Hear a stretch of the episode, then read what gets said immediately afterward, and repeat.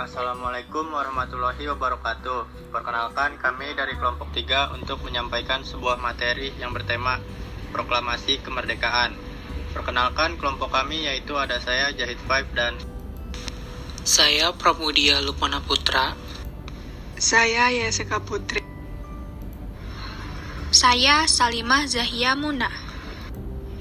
Saya Anissa Dwi Utami. Saya Denny Saputra. Jepang pertama kali tiba di Indonesia mendarat di Tarakan, Kalimantan Timur pada 11 Januari 1942. Secara resmi, Jepang menguasai Indonesia pada tanggal 8 Maret 1942 setelah Belanda menyerah tanpa syarat di Kalijata Subang. Pada awal pergerakannya, pemerintah militer Jepang bersikap baik terhadap bangsa Indonesia dengan mengaku sebagai saudara tua bangsa Indonesia. Tetapi akhirnya sikap baik itu berubah setelah sekian waktu Jepang menduduki Indonesia. Berbagai kebijakan dilakukan untuk mewujudkan tujuan Jepang, yaitu memenangkan Perang Asia Timur Raya. Kebijakan yang dilakukan Jepang seperti Romusa, Kinrohoshi, Jugun Ianto, dan Keimen Bunkei Shidoso. Jepang juga membentuk organisasi-organisasi militer dan semi-militer, di antaranya Heiho, Peta, Suishintai, Keibodan, Tujinkai, Shintai, dan Saat Perang Pasifik, Perang Asia Timur Raya yang berlangsung selama empat tahun, Jepang mengalami beberapa kekalahan dan menuju ambang kehancuran. Tanggal 7 September 1944 di gedung parlemen Jepang, Jenderal Kuneki Koiso di hadapan parlemen Jepang berjanji untuk memerdekakan Indonesia bila mencapai kemenangan dalam Perang Pasifik. Tujuannya mendapat bantuan Indonesia dalam perang tersebut.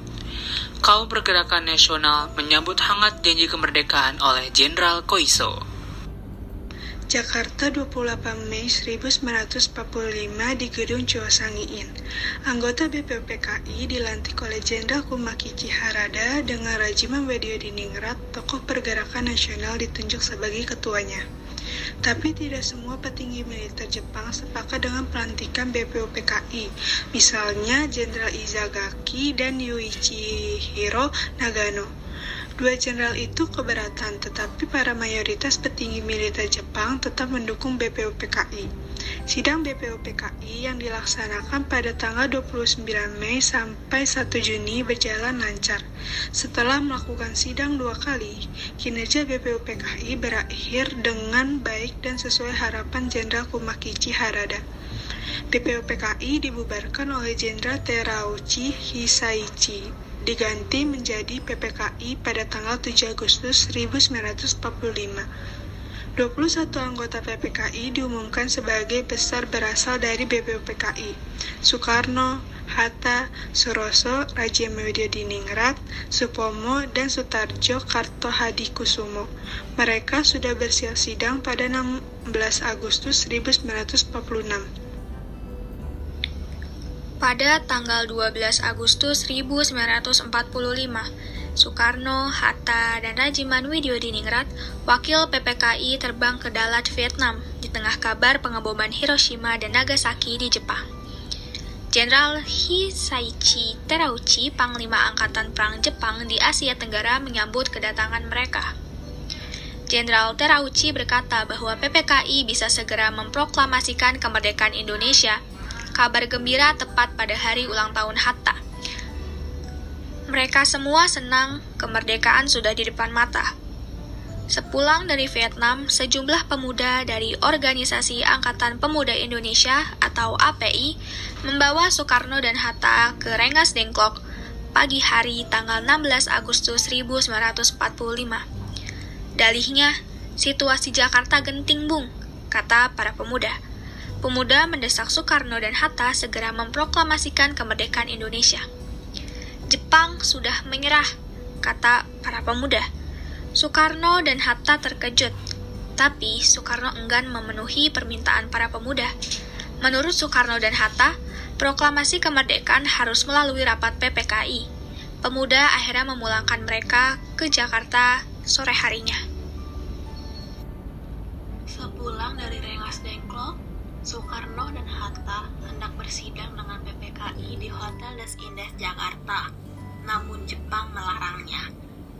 Perubahan situasi mengarahkan rapat persiapan kemerdekaan ke rumah Laksamana Maeda, perwira Angkatan Laut Jepang.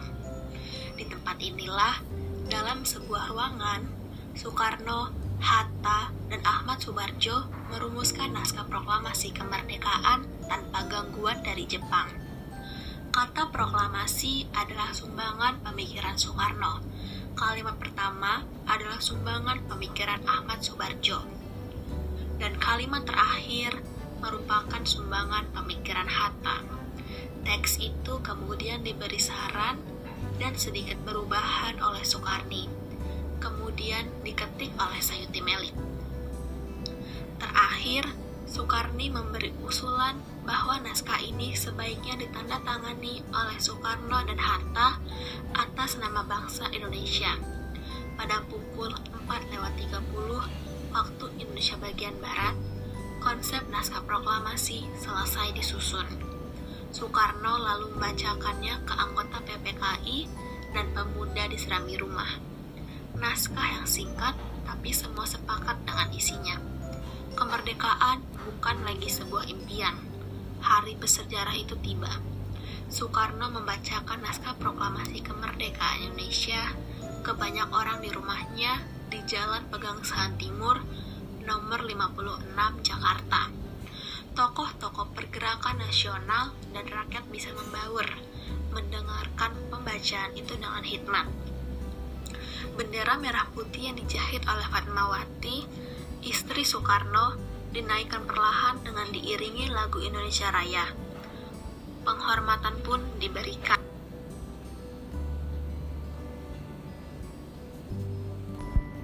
belas Agustus 1945, Indonesia akhirnya merdeka. Ini bukanlah pemberian, melainkan hasil perjuangan dari seluruh rakyat Indonesia. Proklamasi kemerdekaan mengantar bangsa Indonesia bergelut dengan cerita baru. Jepang memang telah terjungkir, tapi pengaruhnya belum berakhir. Ini dialami oleh fotografer Mendung bersaudara dalam merekam dan menyebar proklamasi. Jepang menghancurkan kamera Alek Mendur sang kakak. Karena itu, Frans sang adik mengubur negatif fotonya di halaman kantor surat kabar Asia Raya. Demi selamatkan bukti-bukti proklamasi, di tempat lain, pewarta menghasil mengabarkan proklamasi lewat media cetak, juga melalui siaran radio dengan menggunakan beragam bahasa daerah. Di desa-desa, pemuda Republik berperan meneruskan kabar proklamasi. Mereka berkeliling dan berteriak, Jepang menyerah, Indonesia merdeka. Akhirnya tiap orang menjadi saksi Indonesia telah merdeka. Itulah tadi penjelasan dari kelompok kami yang bertema proklamasi kemerdekaan. Kurang dan lebihnya mohon maaf. Wassalamualaikum warahmatullahi wabarakatuh.